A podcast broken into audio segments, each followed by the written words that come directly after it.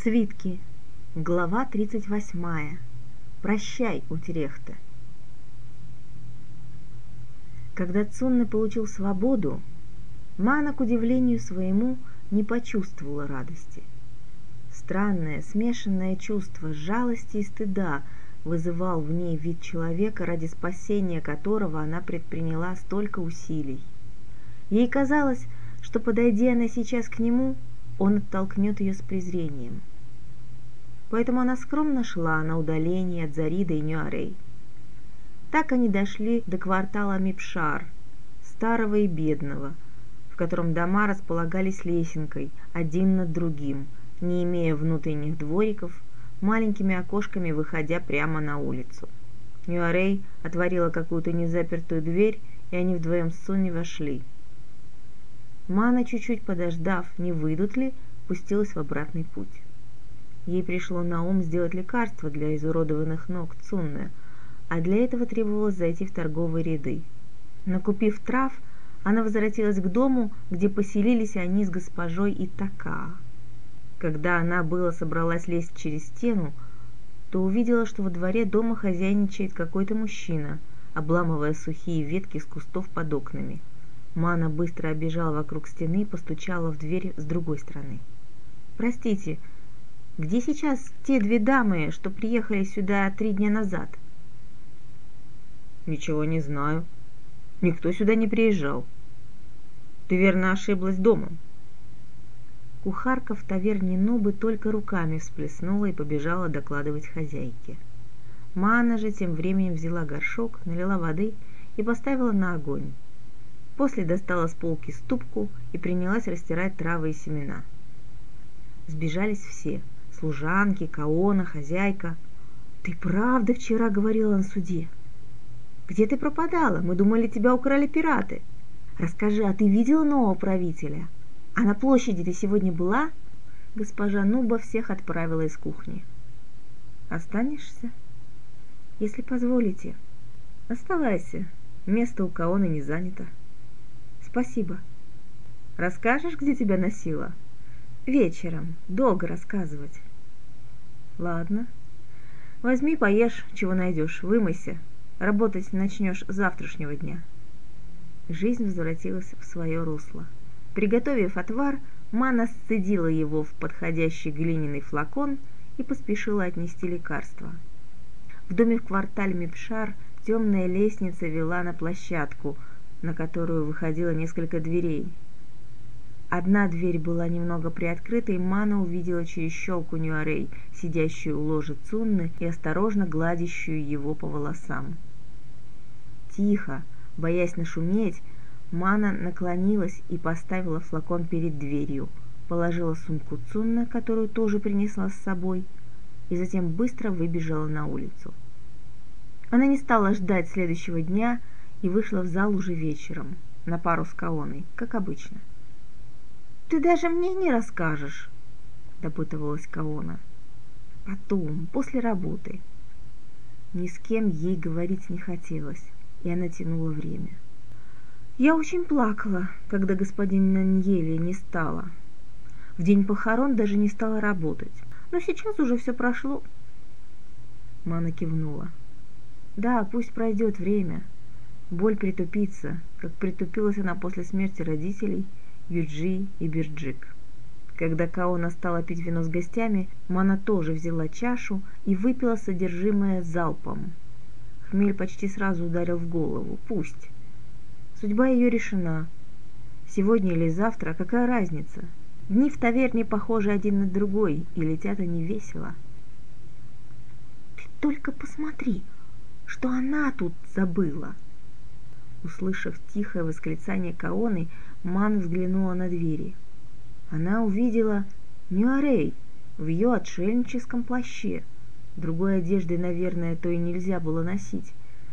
Молодая женщина стояла у входа и в нерешительности оглядывалась по сторонам. «Я сейчас», — бросила Мана удивленной Каоне и направилась к дверям. Заметив ее, отшельница улыбнулась, точно встретила близкого человека и вдруг поклонилась ей, потом еще раз. Мана опешила, ей редко кланялись, особенно вот так, посреди таверны. Здесь очень шумно. Подхватив Нюарей под руку и прерывая эти странные проявления вежливости, Мана вывела гостю на крыльцо. Он сказал, где можно тебя найти. Отчего ты не зашла? Мана пожала плечами, объяснять ей не хотелось. Во флаконе лекарства. Пропитай им повязки для ног и меняй каждую стражу. Вместо ответа сказала она. Как рана на руке затянулась? Да, заживает, хвала небу. Ты очень добрая. Скажи ему, что я потеряла его свиток. Мне очень стыдно. Какой свиток? Он знает. Я хотела тебя попросить. Я должна возвращаться, но я боюсь оставить его одного. Сейчас он спит, поэтому я пришла. Я знаю, он хочет умереть. Нужно, чтобы кто-то был с ним, пока это пройдет. Зачем же ты его бросаешь? Оставайся. Я уже не принадлежу себе. Я дала обет небу. Мы же не на суде. Я знаю, тебя вынудили. Нет, это не так. Послушай, отец сказал мне, любишь его? Я ничего не говорила, но он догадался. Тогда спаси его от смерти. Уезжай, чтобы ему некуда было возвращаться. Но почему в Джальму? Правители не воюют с отшельниками. Так было лучше для всех. Отец был уверен, что обо мне позаботятся, а Сунна... Она не договорила. Но ведь ты можешь остаться. Ты не жрица. Он тебя любит. У меня та же кровь, что и у моего отца. Единожды принеся клятву, мы уже не отступаем от нее. Я очень его люблю, поэтому пришла просить тебя побыть с ним. Больше мне некого просить. Я хочу, чтобы он жил, чтобы у него все было хорошо. Я очень тебя прошу, Ману. Но что я могу? Разве я могу что-то больше, чем приготовить лекарство? Просто будь рядом. Не могу. Видишь, мне надо работать. Я могу только навещать его, но ведь так за человеком не уследишь, если он что-то задумал. Прости. Я понимаю. Хотя бы навещай. Пожалуйста, приходи завтра. Завтра мы должны уехать. Так скоро? Сестра Танхена, которая сопровождает меня, и которой я отдана в послушание, сказала завтра. Она и так была очень снисходительна к моим просьбам – мы должны были вернуться в Джальму сразу после окончания суда. За комнату заплачено по завтрашний день, но я тебе оставлю вот это. Она сняла с шеи простой волосяной шнурок с золотым медальоном. Отшельникам все равно их не разрешают носить. Пока он не станет на ноги, ему надо как-то жить. Этого должно хватить на первое время. Мана взяла медальон, твердо зная, что не продаст его – ни при каких обстоятельствах. Она сохранит его для Цуны. Так приходи же. Я приду. За полночь, когда посетители разошлись, Мана, поднимаясь к себе наверх, из кухни услышала, как кухарка говорила одной из служанок, очевидно, о ней. «Помяни мое слово, она здесь не задержится». Напрасно госпожа Нуба так думает. Это не то, что Каона. Не из нашей глины горшок. В бухсе по причалу от одной черной покачивающейся на воде макаты к другой перебегала девушка в бело-синем платке. «Вы не бочек кто-нибудь плывет? Не знаете?» спрашивала она загорелых моряков то на южном наречии, то на нитарийском. С одного борта ей помахали рукой. «Эй, маленькая сестра, мы идти вы не бочек. Сегодня идти. Быстро-быстро давай, пока солнце вот так». Человек с макатой ладонями отмерил небольшой кусочек неба. Из дневника Маны. Нам пришлось нанять носилки, потому что идти в порт господин Цунный за своих увечий не мог. Вместе с Нюарей мы уговорили его плыть вместе со мной в Нинтарию. Я сказала, что господин Филусен очень хороший врач, что он вылечит его ноги. Они очень сдержанно простились, тем более, что рядом стояли мы со старой отшельницей, сестрой Танхеной, которая была очень недовольна всеми этими задержками и часто упрекала Ньюарей. Когда мы отплыли, я стояла у борта, а господин Цунна вместе с некоторыми другими путешествующими был внизу. Я смотрела, как удаляется мой родной город, который я вновь покидала, не зная, как и в первый раз, смогу ли я еще вернуться. Вдруг какая-то женщина в нентарийской одежде и в широкополой шляпе подошла ко мне. «Далеко ли собралась, Талиша?» Насмешливо спросила она, и я, заглянув под сень шляпы, узнала госпожу Итака. Знать мне бы угодно, чтобы мы снова встретились. Пойдем. Хочешь увидеть третью госпожу? Только тссс, никто не должен знать или Меккара зарежет тебя своим ножом». Она засмеялась и повела меня вниз. Так я впервые увидела супругу наследника трона.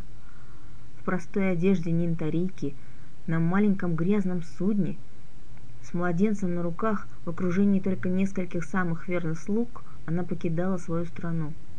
Госпожа Итака вкратце рассказала, как познакомилась со мной и как я не послушалась ее указаний на суде – и что им пришлось сменить дом, так как они боялись, что я выдам их Тория, и что она знает, что человек, которого помиловал господин Кьен, тоже на этом корабле. Третья госпожа слушала внимательно и после всего сказала, что хочет знать всю мою историю, поскольку ей кажется, что это интересно.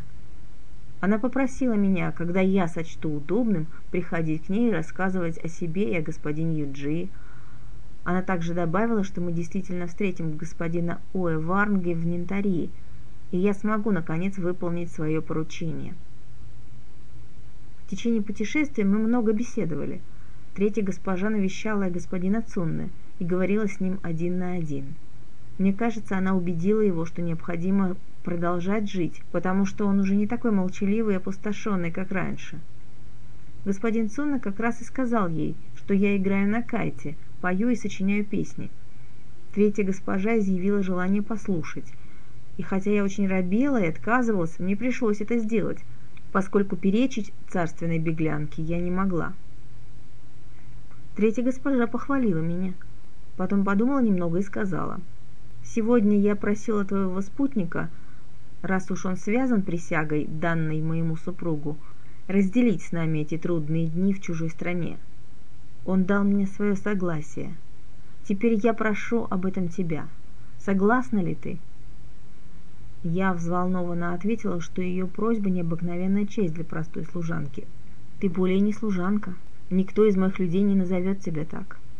Но несмотря на то, что ты, как я заметила, говоришь по-нентарийски, твое имя слишком южное, да и слишком простое. В Нентарии тебе придется зваться как-нибудь по-иному». Тут госпожа Итака и Микара и еще одна женщина, прислуживавшая третьей госпоже, стали предлагать новые имена. «Нет, не то», — говорила она. «А знаешь...» — она обратилась ко мне.